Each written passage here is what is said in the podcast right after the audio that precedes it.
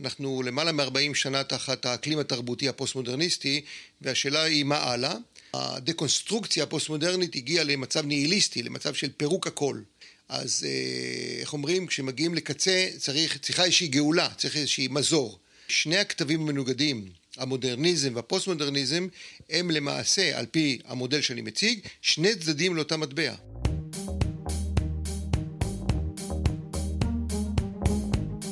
המצב הפוסט-אנושי פודקאסט על טכנולוגיה, תרבות ורוח עם דוקטור כרמל וייסמן.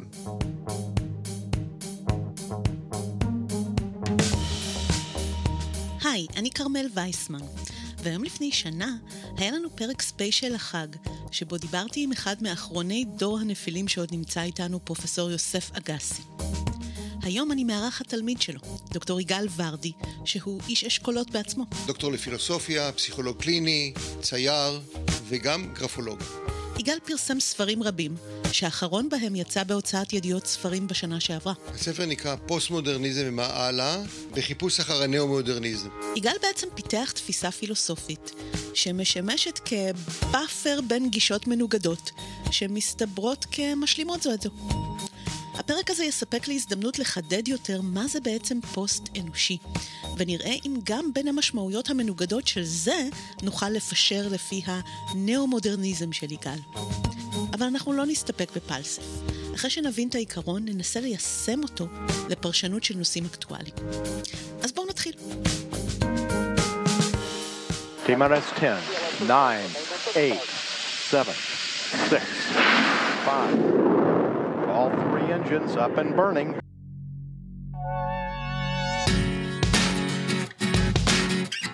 להגיד פוסט-אנושי זה בעצם להתייחס במושג אחד לשתי תפיסות עולם שונות, פוסט-הומניזם וטרנס-הומניזם. יש ביניהן קשרים הדוקים, ולרוב הן נתפסות כהפוכות זו לזו. ברגע שאנחנו מצמידים תחילית לאיזשהו מושג, אנחנו בעצם מטילים ספק בהגדרה שלו ומנסים לקחת אותו למקום אחר. למשל המושג פוסט אמת מטיל ספק בכך שיש רק אמת אחת ומתעניין איך נוצרות אמיתות בפועל ומה אנחנו מוכנים לקבל כאמת. אז פוסט-הומניזם מטיל ספק בהנחות היסוד של ההומניזם, בנאורות, בדתות, בכל ההיסטוריה המערבית, בסיפור של האדם. האם זה אמת אובייקטיבית או פשוט נרטיב מסוים שהאמנו בו וראוי להטיל בו ספק עכשיו? אנחנו באמת ברואים בצלם? אנחנו באמת מאוד שונים מחיות אחרות? אנחנו באמת במרכז העולם ויש לנו באמת זכות טבעית כלשהי לעצב אותו? אלה שאלות ענק שכשהן נשאלות בכל תחום מדעי, זה מרעיד אותו. ובזה עוסק הפודקאסט הזה פרק אחר פרק. אבל מה אומרת תחילית הטרנס? טרנספורמציה או טרנסנדנס, התעלות מעבר. זה שונה מהטלת ספק. אולי אפילו הפוך מזה. כי זה ללכת לשלב הבא באבולוציה של משהו. וכשהמשהו הזה הוא האדם, אז טרנס-הומניזם עוסק במה שבא אחרי ההומו ספיאנס. הומו סייבורג אולי? גם הפוסט וגם הטרנס, אנושי או הומניסטי, מתחילים בדרווין בעצם. בזכות דרווין הבנו שבאנו מהקוף, שאנחנו חיית אדם, שהסיפור הדתי וההומניסטי על עליונות האדם הוא בעייתי בלשון המעטה. זאת נקודת המוצא של גישה פוסט-הומניסטית, זאת גישה ביקורתית לעולם ולידע שיצר האדם מהסיפור הזה. אבל הבנו עוד משהו בזכות דרווין. הבנו שאנחנו לא התוצר הסופי של זה. גלגלי האבולוציה הרי ממשיכים לנוע. ואנחנו מתחילים להסתקרן, מה זה הדבר הזה שיבוא אחרינו? והשאלה, האם לחכות למוטציה הבאה הזאת שתקרה בעוד מיליון שנה באופן טבעי, או אולי לנסות כבר להנדס ולכוון אותה בעזרת מדע וטכנולוגיה. דרווין גילה את עקרון הברירה, אבל אף אחד לא אמר שהיא חייבת להיות ברירה טבעית. יש גם ברירה מלאכותית.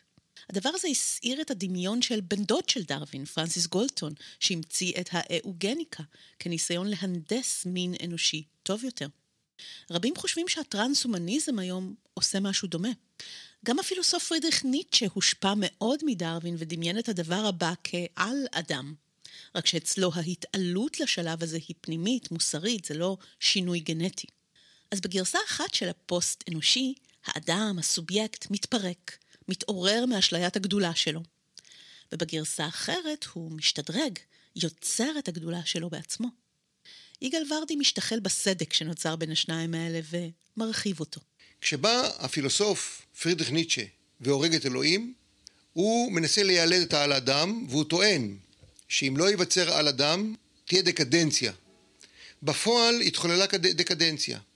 ועל כך אמר קמי, כש, כשניטשה הרג את אלוהים, הוא למעשה הרג את האדם. היות ואלוהים מת, האדם ממליך את עצמו כאל, ומנסה לצאת מהמדמנה של הפוסט-הומניזם, של הפירוק של הזהות הסובייקטיבית, לעבר טרנס-הומניזם. המטרה האחת היא היבריס שאין כדוגמתו.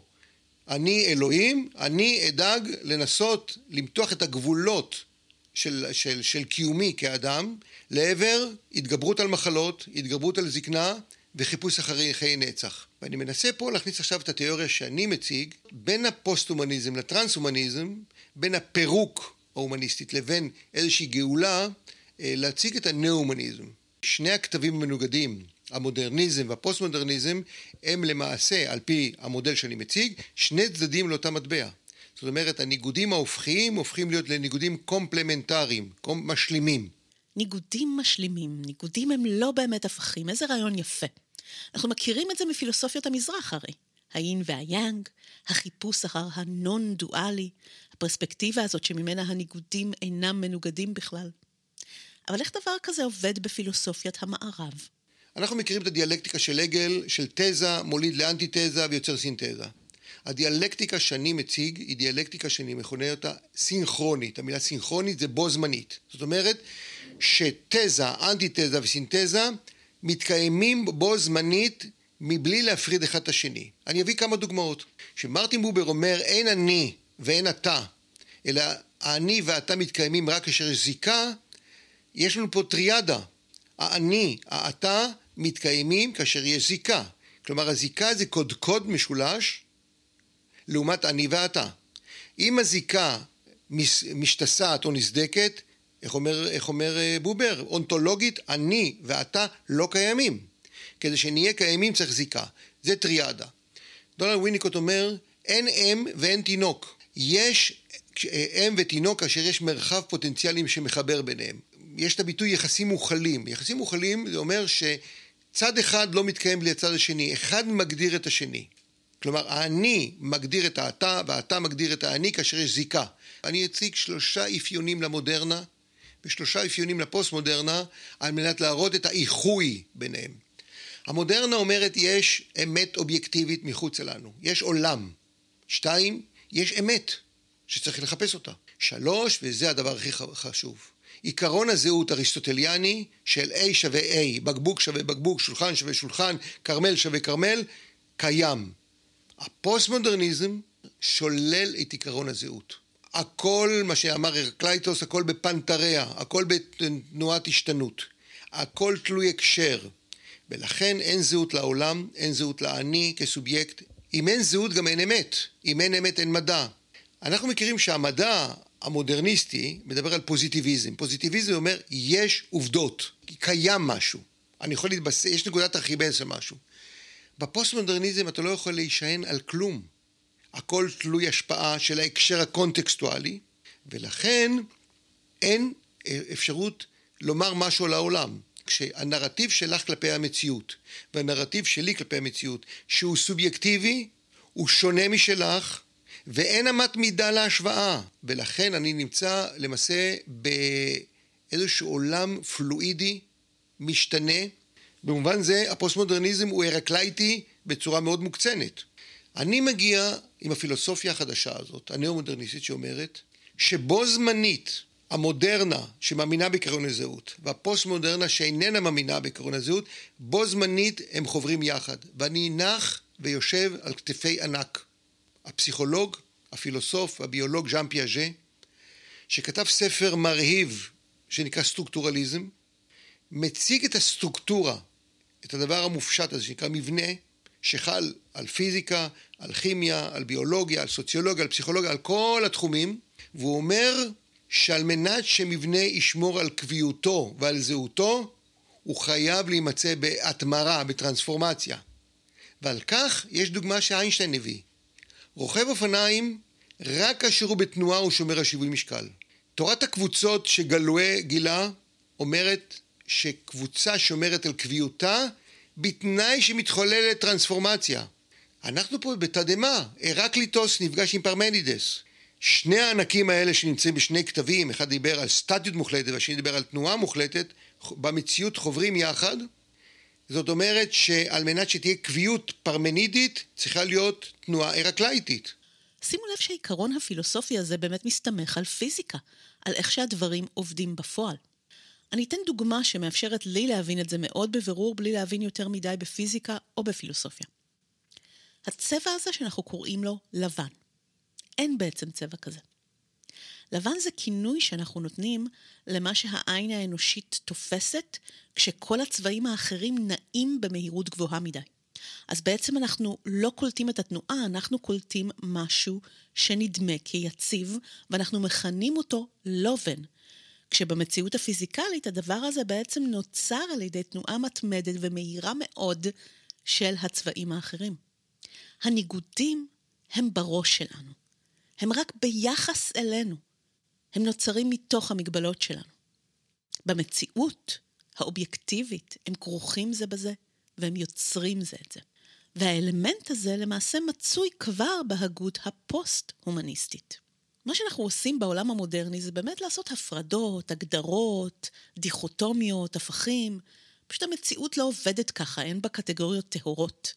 הפילוסוף ברונו לטור כבר עמד על זה כשהוא אמר שמעולם לא היינו באמת מודרניים. סתם התעקשנו להפריד דברים שכרוכים זה בזה.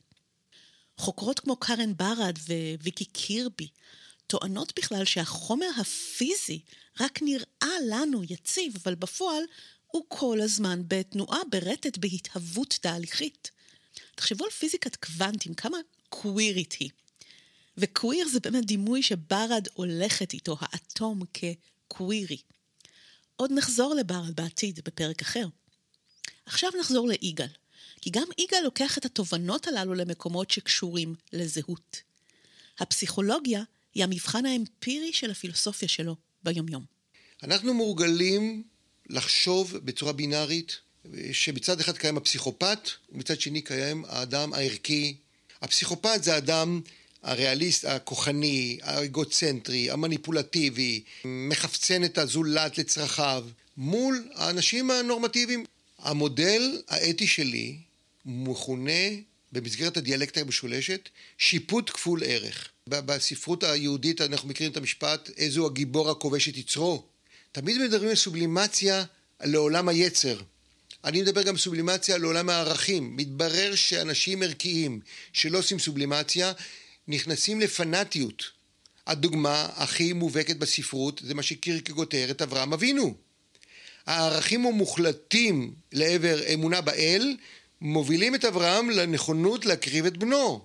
טהרנות אידיאליסטית, כשאני אומר טהרנות זאת אומרת אה, אה, תואר יתר, אה, הוא תלוש, וכשהוא דבר תלוש מהמציאות הוא לא ריאלי. אני כתבתי ספר שנקרא מדוע בודה טעה, ושם אני מראה שכל הניסיון של הבודהיזם להתנקות מהאישיות שלנו, להתנקות מהתשוקות, מהדחפים, מהרצונות, מהכבוד, אני מכנה את זה בשפה מיליצית נחום תקום. מה זה נחום תקום? כשאדם אומר אני תודעה ריקה, התגברתי על, רוקנתי את האישיות שלי, אני כבר לא, אין לי צרכים, אין לי דחפים, אין לי התניות מן העבר. תמיד אני אומר כפסיכולוג, נחום תקום, זה, זה קופץ לך, יגאל ורדי קופץ לך לאחר שגם עשית עשרות שעות של מדיטציה. אנשים בודהיסטים, האישיות שלהם מפעמת, ויש הבדלים בין אישיים, ויש אה, מאבקי כוח, וכן הלאה וכן הלאה. לפני 15 שנה קראתי הרבה את הפילוסוף קן ווילבר. כן. ובאמת גם אצלו יש את העניין הזה של באמת צירים נכון. שונים של התפתחות, ממש כמו אקוולייזר. כן. ואתה יכול להיות מאוד מפותח בציר הרוחני, אבל אם אתה לא מפותח בציר הפסיכולוגי, בדיוק. הלך עליך, ואתה לא יכול להתעלם ממנו. נכון. תראי, בניו אייג' כל המושג של צ'קרות, גם אם ניקח את זה בצורה מטאפורית, אלה דברים מאוד נכונים. הפיתוח של צד אחד חשבון צד אחר עושה חוסר בלנס. אבל אני פה לא, לא דוגל בגישה של בלנס מוחלט. אני מאמין, גם הסתכלות של חיי היום-יום, אה, שכל אדם יש לו את ההיברידיות משלו. יש לו נקודות חוזק, יש נקודות חולשה, ולכל אחד יש את המודוס ויבנדי הקיומי שלו. אני רק אומר שמבחינת הפילוסופיה האתית, להפסיק לחשוב בצורה בינארית בין פסיכופתיה לת- ל- ל- לאתיקה טהרנית, אלא לדבר על הטריאדה של שיפוט כפול ערך. למה כפול ערך? בכל אחד מאיתנו, אל תיבהלי, יש גם את הפסיכופת, והאנוכי, האגוצנטרי, המחפצן את האדם, ויש גם את הערכים האוניברסליים, והשיפוט כפול ערך זה המנעד הזה. וכשיש לנו מנעד יש לנו גמישות, ויש לנו גמישות אנחנו שפויים, כי יש לנו בחירה. אז באופן פרדוקסלי, אם, אם נכחיש את זה שיש לנו פסיכופת פנימי, אז אולי דווקא נהפוך לקיצונים. בדיוק. בדיוק ככה.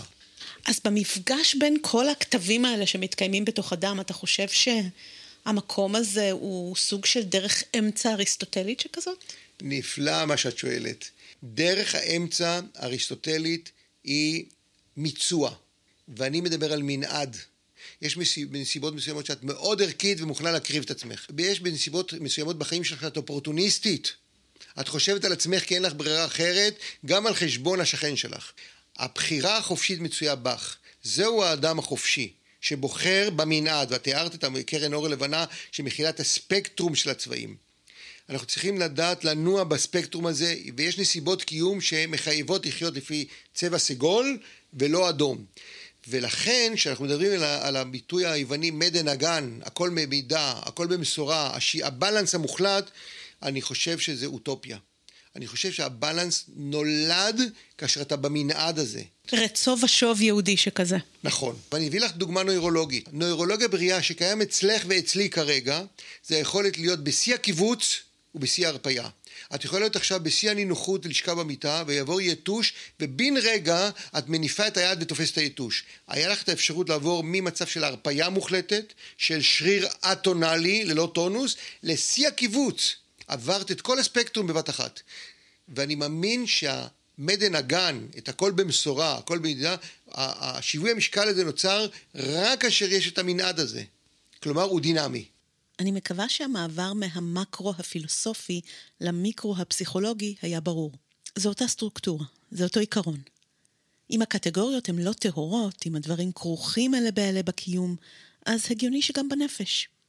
תכונה שאני מייחסת לעצמי היא לא טהורה, ובנסיבות אחרות אולי אני אעשה ההפך ואני אצדיק את זה.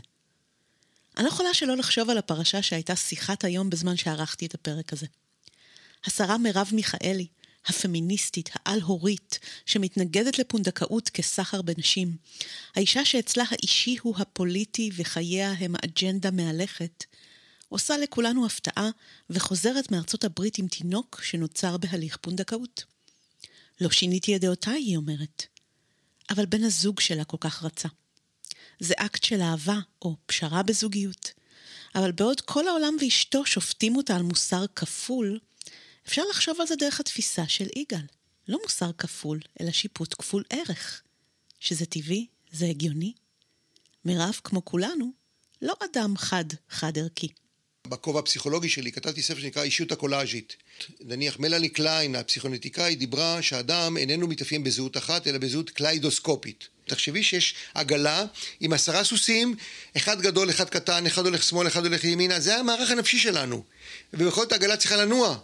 אם נאמיר את ההיבט הפסיכולוגי להיבט תרבותי, אה, סוציולוגי, וניקח את כל הטלאים טלאים בניסיון לאחות אותם לאיזשהו קולאז'. אני מאמין בקולאז' קוהרנטי ולא הטרוגני. כולם רוצים או זהות הומוגנית או זהות הטרוגנית. לא, זה מנעד. וחברה חיה בקונפליקט בין המנעד הזה. כל קבוצה חברתית מתאפיינת בו זמנית. גם בנטייה לזהות הומוגנית, ליצור את הלכידות ההומוגנית, אבל גם בזהות הטרוגנית. אז יש לנו כל מיני, כל מיני מטאפורות לזה, אנחנו מדברים באמת על היברידים, בדיוק. על אוגמנטציה. נכון. כן? זאת אומרת, אנחנו, אנחנו יצורים היברידים, סייבורג אפילו, כן? נכון, המציאות, עולם התופעות הוא היברידי. וניסיון להבין את ההיברידיות זה ניסיון להבין על ידי טיפוסים אידיאליים, ארכיטיפיים, שאינם בנמצא. מקס ובר אומר שאנחנו ממציאים טיפוסים אידיאליים כסרגלי מדידה כדי להבין את ההטרוגניות ואת המורכבות ההיברידית של המציאות. שהוא יוצר טיפוס אידיאלי של ביורוקרט. הוא אומר, אני ממציא אותו, הוא לא קיים במציאות, אבל הוא סרגל מדידה בשביל להבין את ההטרוגניות של המציאות. ומתברר שביולוגים יוצרים סטריאוטיפים של מבנים שעל בסיסם הם מנסים להבין את השונות. אומר גתה, שחקר את הביולוגיה, והוא אומר לאהובתו, אומר לה ככה, דומות כל הצורות, ואחת לשנייה לא תשווה. אהה אהובתי, לא יכולתי לפתור חידה זאת ולמסור לך אותה. אפשר לחקור משהו ככה? כי באמת הפוסט-מודרניזם אומר, טוב, אז אין, אז אין שום דבר, אז כל מבנה הוא טהור, הוא, הוא רמייה, ו- ו- ומפרקים אותו, ובמודרניזם מתעקשים שהנה אפשר לחקור באמת את הסטריאוטיפים, את הקונסטרקטים וכולי. אם שני הדברים נכונים, איך נראה המדע? איך נראית חקירה? אני אומר לך, חקירה מדעית מבוססת על מה שאמרו הפרסוקרטים. המהפכה המערבית במעבר מהמיתוס לחש... לחשיבה המערבית החדשה, הרציונלית, היא הבחנה בין עולם התופעות לעולם הנסתר מן העין, שזה החוקים. אף אחד לא ראה F שווה MA ואף אחד לא ראה E שווה MC בריבוע. החוקים האלה מתגלמים היום בשפה המודרנית כסטרוקטורות, כמבנים. מה שקרוי היום בסטרוקטורליזם מבנה עומק ומבנה שטח. מבנה השטח זה מה שאנחנו רואים, זה חיי היום יום. הוא פוסט מודרני כי הוא הטרוגני, הוא משתנה, הוא תלוי הקשר, לכן קשה להבין אותו. המדע מנסה להבין את הסטרוקטורות הסמויות מן העין. ואני אביא דוגמה מנועם חומסקי. נועם חומסקי, גדול הבלשנים במאה ה-20, אומר ככה: השפות המדוברות זה מבנה שטח. יש שפה היפותטית שהוא מכנה שפה אוניברסלית, שהיא התנאי ליצירת כל תתי השפות. איך זה קורה? זה חידה גדולה. אבל שימי לב שאנחנו מדברים על המודרנה ועל הפוסט-מודרנה, מבנה עומק ומבנה שטח, בו זמנית. כשרופא עושה דיאגנוזה, הקליניקה של החולה היא כל כך הטרוגנית ומבולבלת, בספר שלו יש לו קלסיפיקציה של מחלות אה, הומוגניות ואידיאליסטיות, אבל יש לו סרגלי מדידה. הם לא קיימים במציאות. והשילוב בין שני הדברים הוא זה שנותן לי את ההבנה.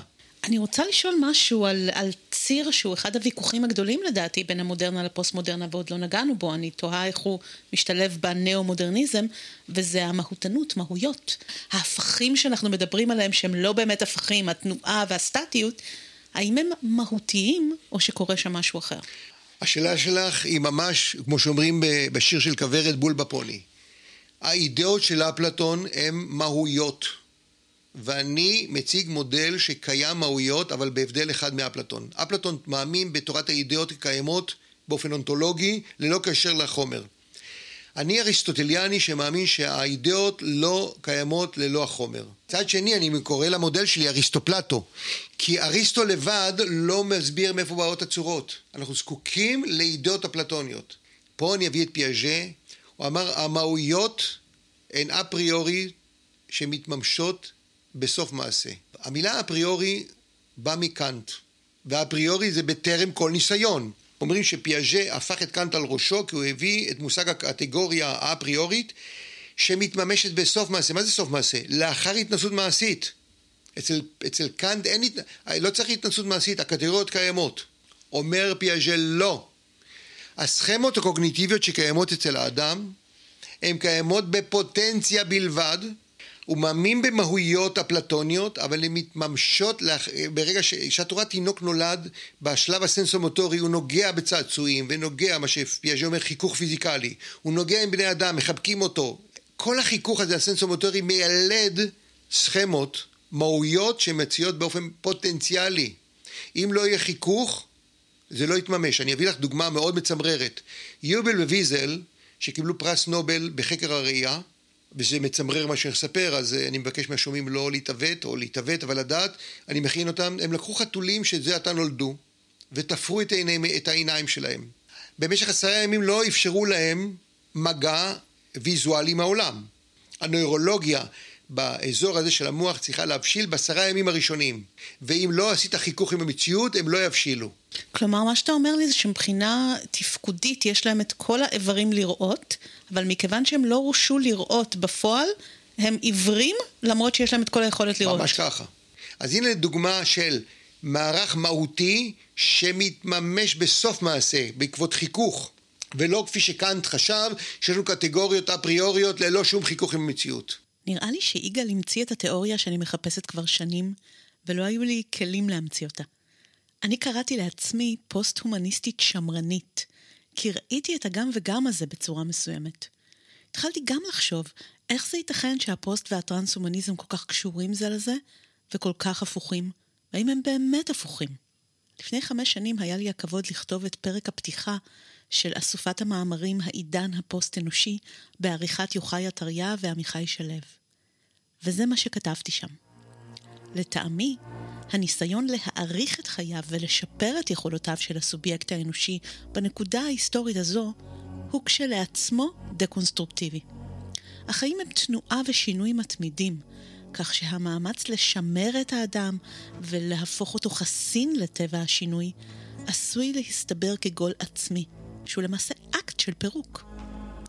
היומרה ליותר, לפריצת גבולותיו של טבע האדם, עשויה להסתיים באסון ולהסתבר כאחת מתצורות המוות של האדם.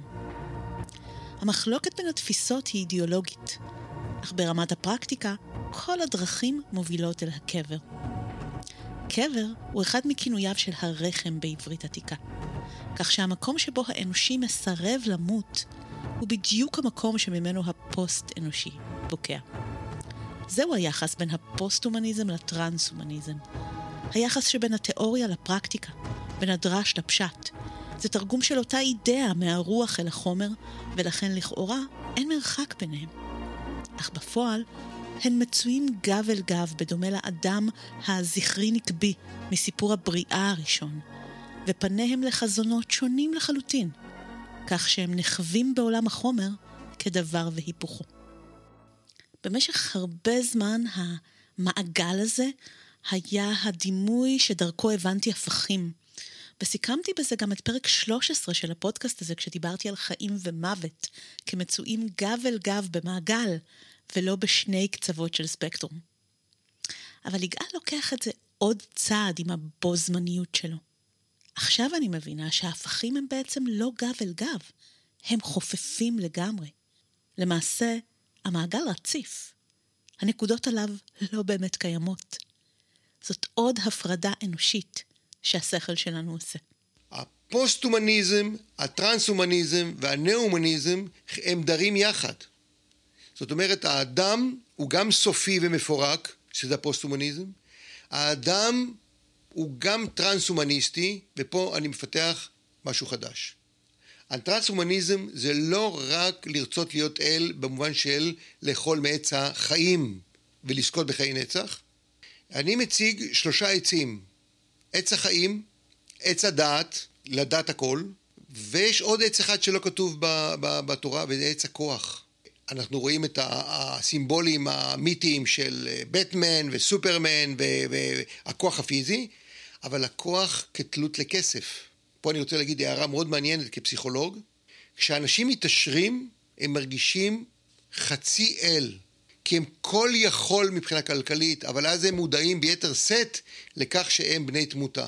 רואים את זה שככל שיצור צובר יותר כוח שהופך אותו לאלוהי, יש לו גם פגיעות הרבה יותר גדולה, ואנחנו רואים את זה במיתולוגיות על כל המפלצות. אתה יודע, פתאום הערפד אה, חי מעבר, אבל עם יתד מעץ בלב. זאת אומרת, הפגיעות גדלה עם הגודל, נכון? מושג עקב אכילס, אתה מגביר עוצמה אדירה, ותמיד מועצמת הנקודת התורפה שאתה לא יכול לכסות אותה. קריפטון אצל סופרמן. התחושה של פטה מורגנה שאני אל, מקנה לאדם את התחושה שהוא חצי אל, ומבין את החצי החסר. דבר שאדם בחיים הנורמליים מבין שהוא בן תמותה רגיל. אז, אז הפערים האלה לא כל כך מוקצנים. ומה עם אלוהים באמת?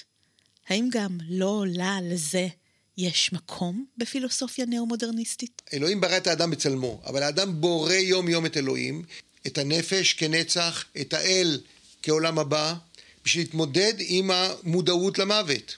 את יודעת, פילים מודעים למוות במידה מסוימת, הם מתאבלים גם כשהם רואים אה, בעל, אה, אה, קרוב משפחה שמת. אבל בני אדם, מותר האדם מן הבהמה זה התודעה, והתודעה הזאת מחייבת את לידת האל בקונספציה האפיסטמולוגית, ולכן אנחנו זקוקים, כשניטשה הורג את אלוהים, הוא גרם לזעזוע נוראי. אנחנו חייבים ליילד את האל. האדם הוא לא רק ביולוגיה, הוא לא רק סוציולוגיה ולא רק פסיכולוגיה, הוא גם רוח. עכשיו, הוא לא חייב להיות אל פרטיקולרי ששומר על, אה, עליי ודואג לי. יש ציור של וויליאם בלייק שמצייר את אלוהים עם מחוגה.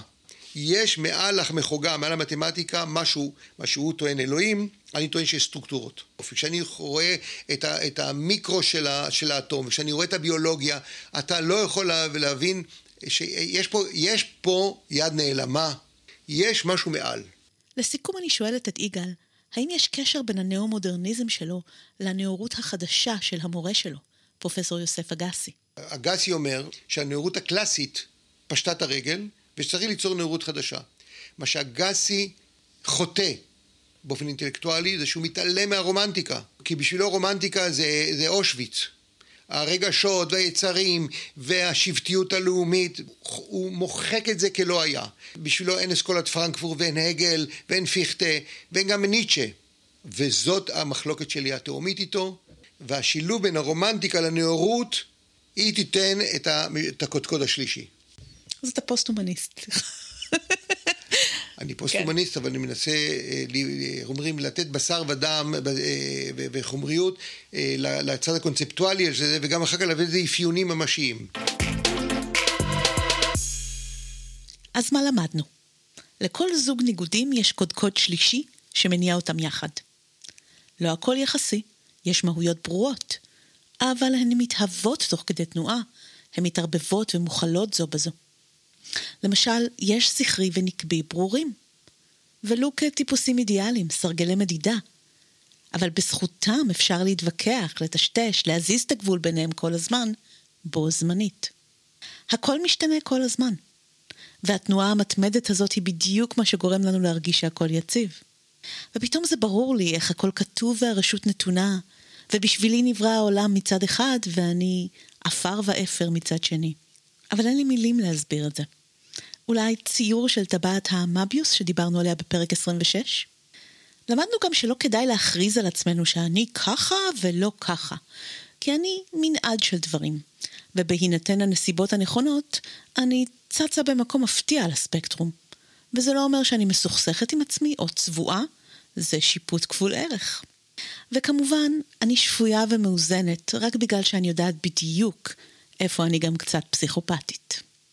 התחלנו בניטשה, אז אולי אני אסיים איתו. ניטשה כותב, האדם הוא חבל, קשור בין החיה ובין העל-אדם. חבל על פני תהום. מעבר מסוכן מכאן לשם. הליכה מסוכנת בדרך. הבטה מסוכנת לאחור. חלחלה ועמידה מלכת מסוכנת. הגדולה אשר באדם היא היותו גשר ולא מטרה.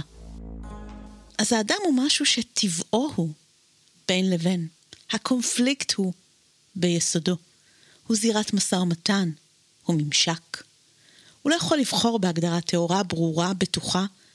ומהמקום הזה בדיוק נמשיך לכיוון נוסף בפרק הבא. אני מזכירה שיש תמלול מלא, לינקים ומקורות באתר הרשמי של הפודקאסט, קטימוני וידאו, קטעים גנוזים ולפעמים מוספים מכל פרק בפייסבוק ובאינסטגרם, ואני מעודדת אתכם ואתכן להמליץ על הפודקאסט לחברים ולדרג אותו ב Apple Podcast או iTunes, איפה שזה באמת משנה, על מנת לחשוף אותו לקהלים נוספים. המשך חגים שמחים ולהתראות.